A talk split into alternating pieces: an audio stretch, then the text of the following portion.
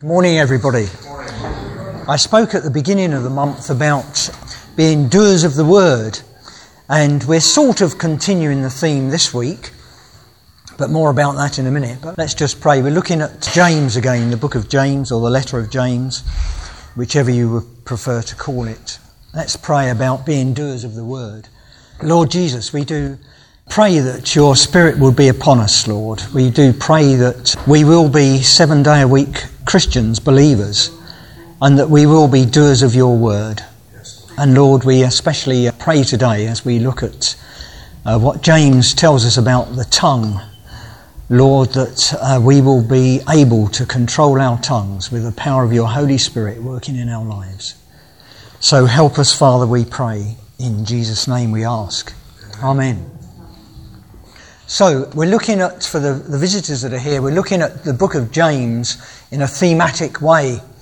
And we're continuing today with that, those themes. The themes that we've covered previously have been perseverance and suffering during trials, wisdom, impartiality, and lastly, as I said on the 1st of May, responding to God's word. And today's theme is controlling the tongue.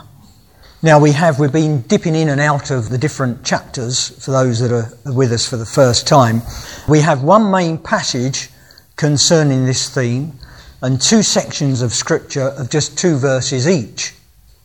And we're going to read those scriptures in the order that they appear. So first of all, we go to James 1, verses 26 and 27. James 1, 26 and 27. It would always help, of course, if you know I'm speaking, to read the whole book of James before I come here because it takes about 15 minutes, that's all, to read through the whole book of James. But we're dipping and out of the scriptures, as you know, and some are connected to previous verses, some are connected to verses that follow. But specifically, I'm going to be talking about the tongue today. James 1 26 and 27, first of all, and this is the New King James Version. If any one of you, if any one among you thinks he is religious and does not bridle his tongue, but deceives his own heart, this one's religion is useless.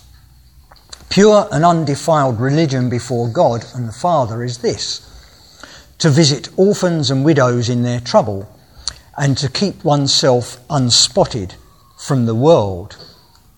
Hold on to that. Go to James 3 now, chapter 3. and we're going to look at verses 1 to 12. This is our main passage. James 3 1 to 12. My brethren, let not many of you become teachers, knowing that we shall receive a stricter judgment. For we all stumble in many things. If anyone does not stumble in word, he is a perfect man able also to bridle the whole body. Indeed, we put bits in horses' mouths that they may obey us, and we turn their whole body. Look also at ships. Although they are so large and are driven by fierce winds, they are turned by a very small rudder wherever the pilot desires. Even so, the tongue is a little member and boasts great things. See how great a forest a little fire kindles, and the tongue is a fire, a world of iniquity. The tongue is so set among our members that it defiles the whole body and sets on fire the course of nature, and it is set on fire by hell. For every kind of beast and bird, of reptile and creature of the sea, is tamed and has been tamed by mankind but no man can tame the tongue. It is an unruly evil full of deadly poison. With it we bless our God and Father, and with it we curse men who have been made in the similitude of God. Out of the same mouth proceed blessing and cursing. My brethren, these things ought not to be so. Does a spring send forth fresh water and bitter? From the same opening? Can a fig tree, my brethren, bear olives, or a grapevine bear figs? Thus, no spring yields both salt water and fresh. And our last passage is James 4, just two verses 11 and 12. James 4, 11 and 12. Do not speak evil of one another, brethren. He who speaks evil of a brother and judges his brother speaks evil of the law and judges the law. But if you judge the law, you are not a doer of the law, but a judge. There is one lawgiver who is able to save and to destroy. Who are you to judge another? Okay, so we look at the scriptures in detail now in the same order that they appear. But before we begin, um, I think we can see that the theme of controlling the tongue all begins with a word in James 1:19. You might like to flick back to that. James 1:19. It says, "So then, my beloved brethren, let every man be swift to hear, slow to speak, and slow to wrath." So we're looking at the exaltation here of being slow to speak. And we're talking about the tongue, remember. James may have obtained this wisdom from the Old Testament, for Solomon wrote in Proverbs 10, verses 19 and 20. I don't know if you want to turn to Proverbs. We've got a few um, references to Proverbs today, so you might like to turn to this. Proverbs 10, and it's verses 19 and the first part of verse 20. Proverbs 10:19 then in the multitude of words sin is not lacking. But he who restrains his lips is wise. The tongue of the righteous of the righteous note is choice silver. Um, now this reminded me of a, a, technique that I learned on a management course years ago um, which was referred to in those days as the coffee strainer technique. I don't know if any of you have heard of this but um, basically, it was um, used by a boss um, in a situation with his subordinate, And the boss was the coffee strainer, if you like. He didn't say anything. He restricted his lips, he stopped his lips, um, he didn't say anything. But if he was trying to get to the bottom of a problem and trying to make the subordinate be honest and say, you know, how did this problem arise? Not trying to blame anyone, but just trying to get to the bottom of the problem then the idea was to um, ask open ended questions, which you're all aware of, you know, the who, what, why, and wherefore, and all that business. O- open ended questions, and then let the, the sub- subordinate talk. So just be quiet and let um, the person talk. And if the manager, just imagine what might happen, if the manager says anything, then the manager is giving him a lead that that employee might grab hold of. It might be a, a totally wrong lead, an untruth even, but the, the employee or the subordinate might grab hold of that, and the situation is no clearer than it was before. So that just reminded me of um, something from my management days, but uh, there you are. It pays to just listen to people and let them say what they want to say. Don't interrupt, don't give them any leads, just listen, and then when you've had um, time to assess what they've said, then you can add your, um, your comments, of course.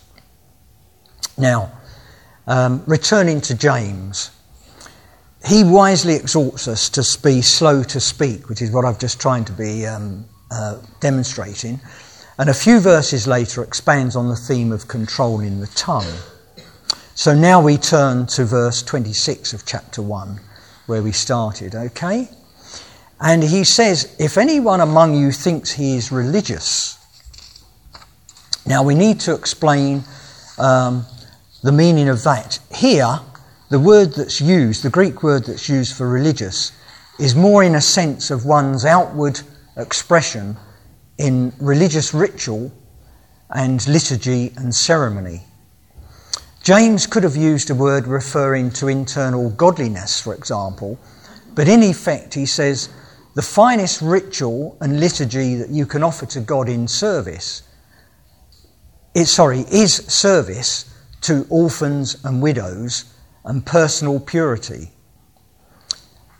Real worship in James's eyes was not elaborate vestments and magnificent music, liturgy and pomp and circumstance, if you like.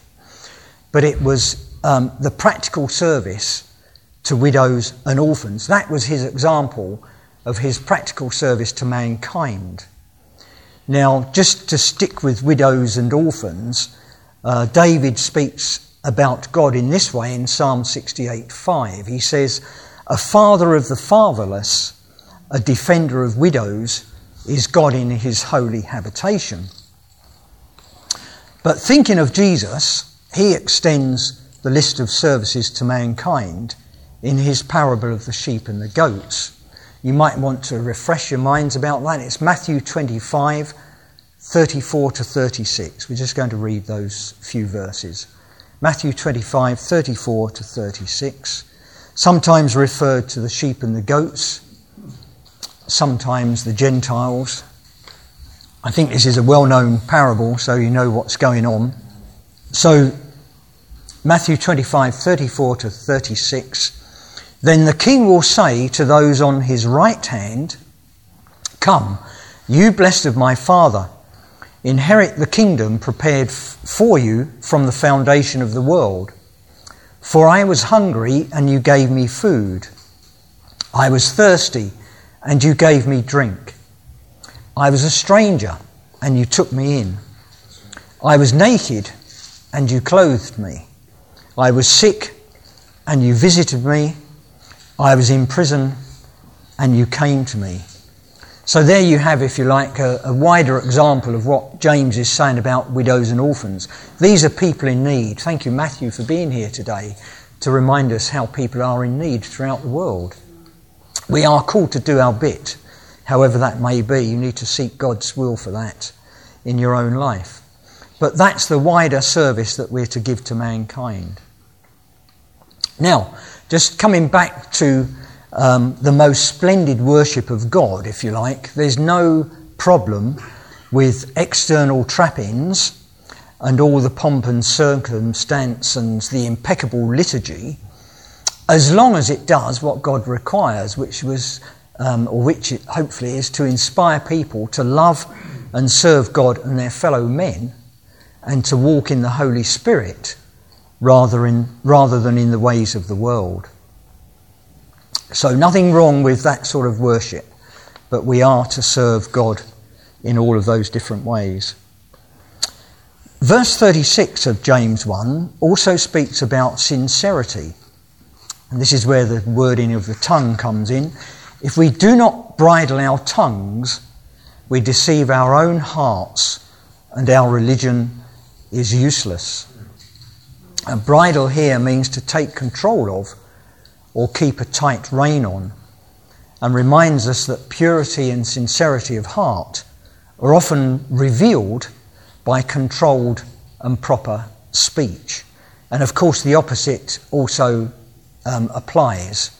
If our speech is bad, then obviously our hearts are bad. So we look at now um, Jesus' words from Luke 6, 43 to 46, if you want to turn there. Luke 6, 43 to 46. And our words often reveal what's in our hearts. This is what this is all about. Luke 6, 43 to 46. For a good tree does not bear bad fruit, nor does a bad tree bear good fruit. For every tree is known by its own fruit. For men do not gather figs from thorns, nor do they gather grapes from a bramble bush. A good man, out of the good treasure of his heart, brings forth good, and an evil man, out of the evil treasure of his heart, brings forth evil. For out of the abundance of the heart, his mouth speaks. That last line, out of the abundance of his heart, his mouth speaks. Now, in Matthew's Gospel, after the Pharisees had committed the most, um, well, the unpardonable sin of blaspheming against the Holy Spirit, which indicated a deliberate and irreversible hardness of heart, Jesus adds these words. And you want, if you want to look at this, it's Matthew 12, Matthew 12, 34 to 37. Matthew 12:34 Brood of vipers how can you, being evil, speak good things? For out of the abundance of the heart the mouth speaks. A good man out of the good treasure of his heart brings forth good things, and an evil man out of the evil treasure brings forth evil things. But I say to you that for every idle word men may speak, they will give account of it in the day of judgment. For by your words you will be justified, and by your words you will be condemned. Very serious business, this. And we'll see how serious in a minute. Okay, let's move on now to James 3. You might like to flick over in your Bibles to James 3 if you kept your finger there in the first place. we won't read the passage again, but I'll, I'll refer to it virtually verse by verse. So, verse 1, James's first concern in this passage is addressed to those who desired to become teachers. And the word used for teachers here is um, referring to a person who functions in an official teaching or preaching capacity. It would appear from the text that um, probably too many unqualified believers were coveting the prestige of teaching. Um, by unqualified, I mean without any natural ability and without any spiritual gifting to teach. Now, this warning from James was not meant to discourage true teachers, but to point out the seriousness of the position. James says that teachers, and he includes himself in this, he changes it to we, um, will receive a stricter judgment. There is a stricter judgment for teachers because they have the responsibility to instruct in the facts of the gospel and to build up the church, to edify the church. And their essential instrument in doing this is the tongue. Teachers can have a great influence for good, or in the case of false teachers, a great influence for evil. Um, now, an illustration from the Old Testament concerning the truthful presentation of God's Word can be seen from Ezekiel, where he is given the responsibility of a watchman for the nation of Israel. It's in uh, Ezekiel 33, verses 7 to 9, if you want to turn there. I'll read it anyway. Ezekiel 33, 7 to 9. This is what the Lord said to Ezekiel. So, you, son of man, I have made you a watchman for the house of Israel. Therefore, you shall hear a word from my mouth and warn them for me. When I say to the wicked, O wicked man, you shall surely die, and you do not speak to warn the wicked man from his way, that wicked man shall die in his iniquity but his blood I will require at your hand. Nevertheless, if you warn the wicked man to turn from his way, and he does not turn from his way, he shall die in his iniquity in exactly the same way, but you have delivered your soul. So, a very serious business being a teacher. Forgive me, Lord, for any mistakes I make. From the New Testament, Paul gives a good account of himself during his third missionary journey when he meets up with the Ephesian elders. You don't need to turn to this, it's one short verse.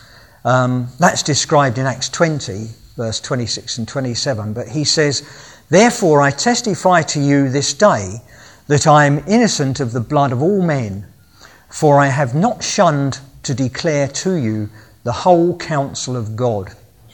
So Paul was confident that he was delivering exactly what uh, God wanted him to deliver, the whole gospel of God. Okay, now verse 2 of James 3, we're back to James 3, verse 2. James states the basis of what um, he said in verse 1, namely that even as believers, um, we all sin. He uses the word stumble. So the reason for stating this is that um, we all stumble, we sin at times, and the tongue is the most difficult member of the body to control. And just another little quote from Proverbs, if you've still got your finger in that book, chapter 15 this time. Chapter 15 and 1 to 4. A soft answer turns away wrath, but a harsh word stirs up anger. The tongue of the wise uses knowledge rightly, but the mouth of fools pours forth foolishness. The eyes of the Lord are in every place, keeping watch on the evil and the good. A wholesome tongue is a tree of life, but perverseness in it breaks the spirit. Another one from Proverbs, uh, chapter 13, verse 3. Lots in Proverbs. Um, I've got just one more after this. He who guards his mouth preserves his life, but he who opens wide, wide his lips shall have destruction. And the last one from Proverbs that I've chosen, um, 26, verse 28. As I say, there's lots in Proverbs about um, the use of the tongue speaking foolishly and the like. Proverbs 26:28 A lying tongue hates those who are crushed by it, and a flattering mouth works ruin. Now, James continues in chapter 3, verse 2 by saying that if anyone does not stumble in word, he is a perfect man. In other words, he who can control his tongue can control his whole body. And it's unlikely that anyone is able to prevent sinning with the tongue all of the time. And we have to confess our sins and ask Jesus for his forgiveness and cleansing and the strength in his spirit to go forward in his righteousness. We are sinners, but we have a Redeemer. Hallelujah. Right, now James 3, verses 3 to 6. Um, are all about describing the powerful influence of the tongue. And in verse 3, his, his illustration is a small bit in the mouth of a horse which makes um, it obey, the, t- the bit in the, the horse's mouth makes it obey his rider. The whole body can be turned by exerting the, ho- um, the correct pressure on the reins, which can move the bit around. I think that's how it works. I'm not a horseman. But um, I gather that's the way it happens. The message is that the person who controls the tongue can control his whole being. The next illustration in verse 4 talks of a small rudder of a ship controlling the whole ship. The ship itself is so much bigger than the rudder, and even then, notice, the ship is driven by strong winds. The tongue is like the rudder of a ship, small in comparison to the whole, but in verse 5, notice that it can boast great things. The tongue, in boasting great things, the tongue is able to influence many people and it can alter the destinies of nations. You've only got to think of some of the, um, the famous orators of old, some of the evil people. Um, I won't mention one that comes to my mind, but um, lots of people have um, stirred up lots of trouble by um, the use of the tongue, what they've said. In verse 6, the tongue is likened to a fire with the destructive potential of a forest fire. Now, I read about the uh, fire that was raging in Alberta. Is it out, by the way? I've not heard any news about that. I hope it is. Um, a few days into the start of that fire, I read in one newspaper that um, that small spark had destroyed an area the size of Greater London. And that was just a couple of days into the fire. I think it went on at least another two days after that. So it's a massive um, course of destruction by just a small spark. So, in the first two illustrations, horses and ships are controlled by small objects, whilst the huge forest is destroyed by a tiny spark. The tongue, likewise, can either control, or destroy. The flaming tongue can turn brother against brother, neighbour against neighbour, and nation against nation. The tongue can defile or, or, pollute and contaminate the whole body. And it does not stop there. The tongue, the evil tongue, can affect the whole course of nature, it says, which is better translated actually, the, the cycle of life. Um, nothing is free from its evil influence, in other words. It can affect everything that you do, or one does, or people do.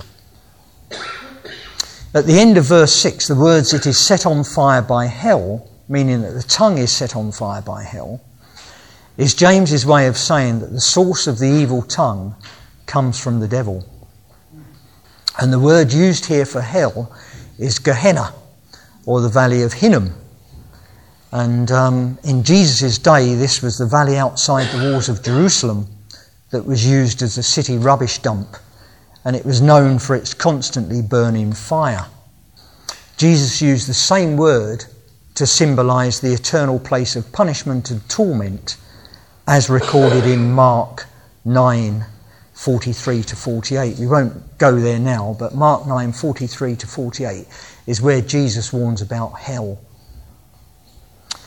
Okay, now the next section, verses 7 to 12, back to James 3 again. The next section describe the perversity of the tongue. In verse 7, James's idea of taming all the animals probably comes from the account of creation in Genesis 1:28. You may turn there if you wish. I won't stop you. Genesis 1:28. We have another reference from Genesis coming up as well. God said to Adam and Eve, be fruitful and multiply. Fill the earth and subdue it. Have dominion over the fish of the sea, over the birds of the air, and over every living thing that moves on the earth. The same promise, with slightly different wording, is repeated to Noah and his sons in Genesis 9, verse 2. And this, remember, is after the flood now. He says, Be fruitful and multiply and fill the earth. And the fear of you and the dread of you shall be on every beast of the earth, on every bird of the air, on all that move on the earth, and all the fish of the sea. They are given into your hand. Now, to emphasize the continuing aspect of this dominance or control over the animals, James uses the present and perfect tenses in the words is tamed and has been tamed by mankind. Now, in verse 8, James says that even though man has retained dominion over the animals, because of the fall, not because of the fall he's retained dominion, but what's coming, because of the fall, they've lost dominion over themselves. Thinking especially of the tongue. No man, verse 8, no man can tame the tongue. James follows this up by describing the tongue as an unruly evil where the word used for evil conveys a meaning of injurious and destructive, full of deadly poison, such as a serpent ready to inject its venom into a victim. No man can tame the tongue, but thanks be to Jesus and his Holy Spirit. We can control our tongues. By ourselves, we cannot control our tongues, but as believers in the risen Lord Jesus, God can help us to bring our tongues under control by the power of His indwelling Holy Spirit. In verses 9 and 10, back to um, chapter 3 again James, James gives another example of the tongue's perversity in its inconsistency. With the same tongue, we bless our God and Father, and we curse men who are made in God's image. James infers that as a man is made in the image of God, are we not cursing God when we curse man? My brethren, James says in verse 10, these things ought not to be so. Note that the word uh, brethren there means that he's speaking to believers, he's not speaking to the unsaved. And although we have the potential for controlling the tongue by the power of the Holy Spirit dwelling in us, are we appropriating His power? Are we asking God to cleanse us in that area if we're suffering, if we're slipping? We have to have the desire for living a truly righteous life for Christ, like so many other things in our walk with Jesus, we have to have that desire. We need to be fully submissive and surrendered to His will for us. And as I said um, about responding to God's word at the beginning of the month, I say again now, we need, and Tom's already reflected on this earlier, we need to crucify ourselves daily and take up our cross and follow Jesus. Help us, Lord, to be obedient to your word and your commands. Our tongue should be used consistently, consistently to praise God and express love and kindness to other people. Now, in true form with the Bible, we have instances of mighty men of God being inconsistent with their tongues. And I've pulled out two examples to um, show you what I mean. Um, these examples are no doubt there to teach us, to encourage us, not to excuse us, um, but to show that uh, we can make mistakes, that they do happen. Matthew 26 35, it's probably not worth t- turning to this, but this is about um, Peter denying Christ. In verse 35 of chapter 26 in Matthew, just before Jesus was arrested, Peter said, Even if I have to die with you, I will not deny you. And um, 39 verses later, on his third denial, we're told by Matthew's um, statement about this that Peter began to curse and swear, saying, I do not know the man. There we are. Um, another example is John sometimes known as the Apostle of Love. He was one with his brother when the Samaritans did not receive Jesus. And they said to Jesus, Lord, do you want us to command fire to come down from heaven and consume them, just as Elijah did?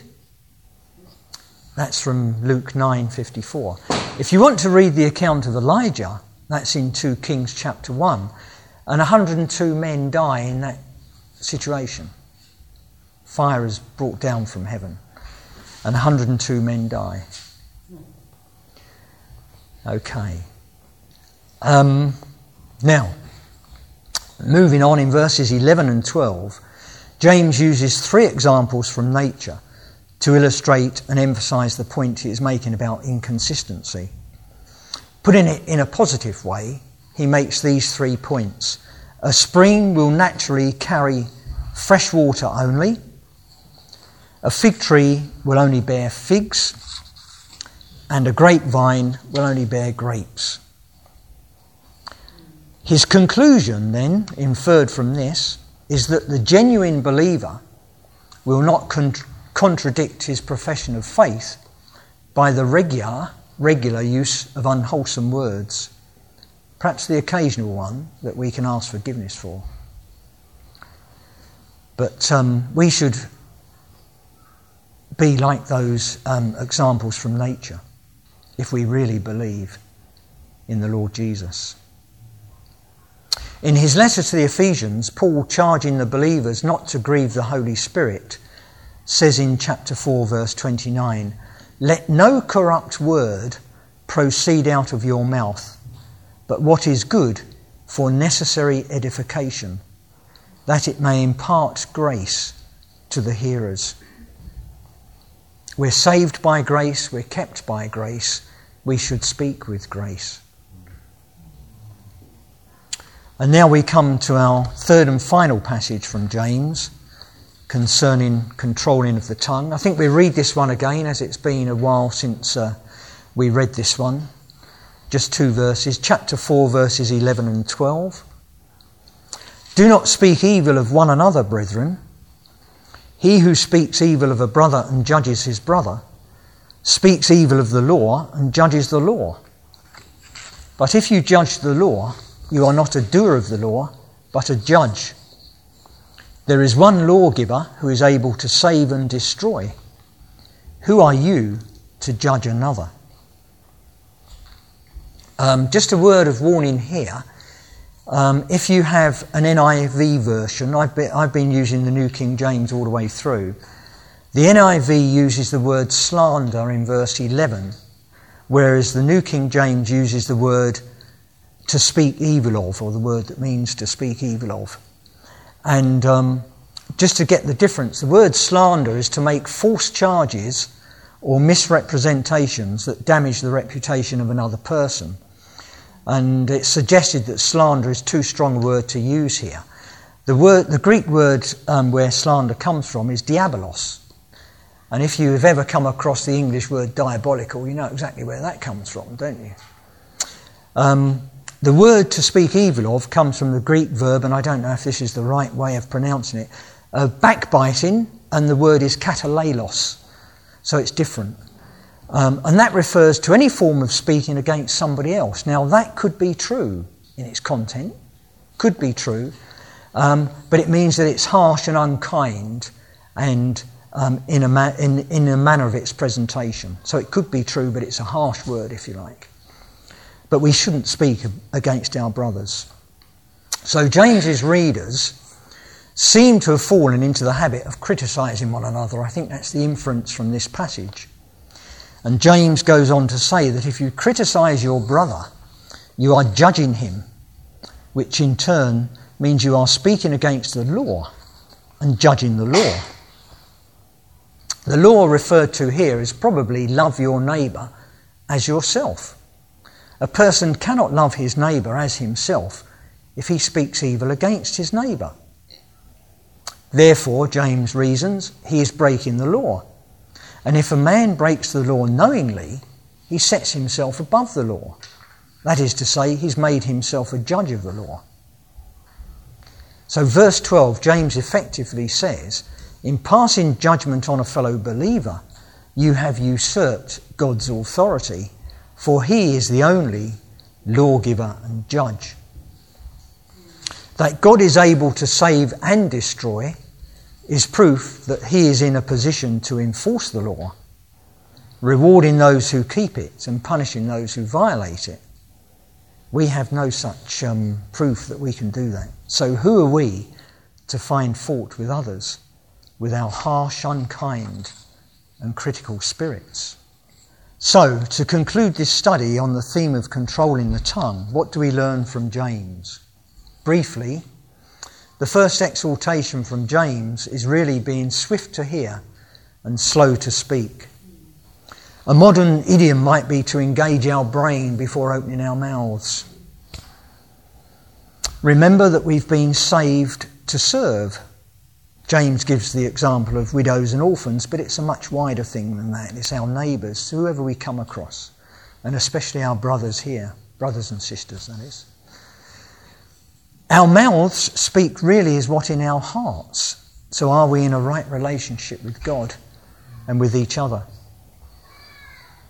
Let us remember the powerful influence of the tongue. It can either control or destroy, it can bring good or evil.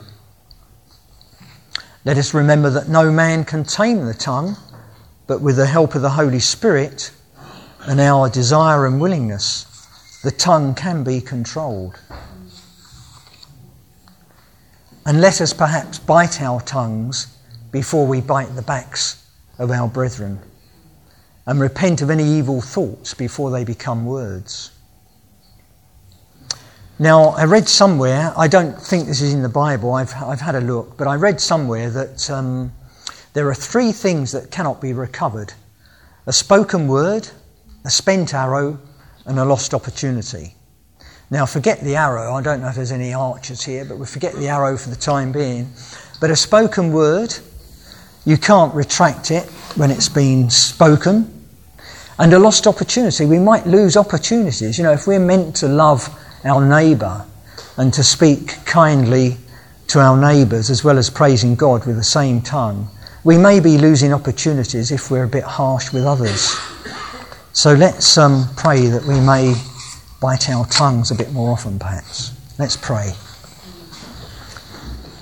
Father, we do thank you for your Holy Spirit. What could we do without your Holy Spirit, Lord Jesus?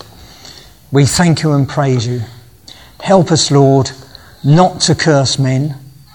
Help us, Lord, to hold our tongues, Teach us in this way, Lord, to be doers of your word.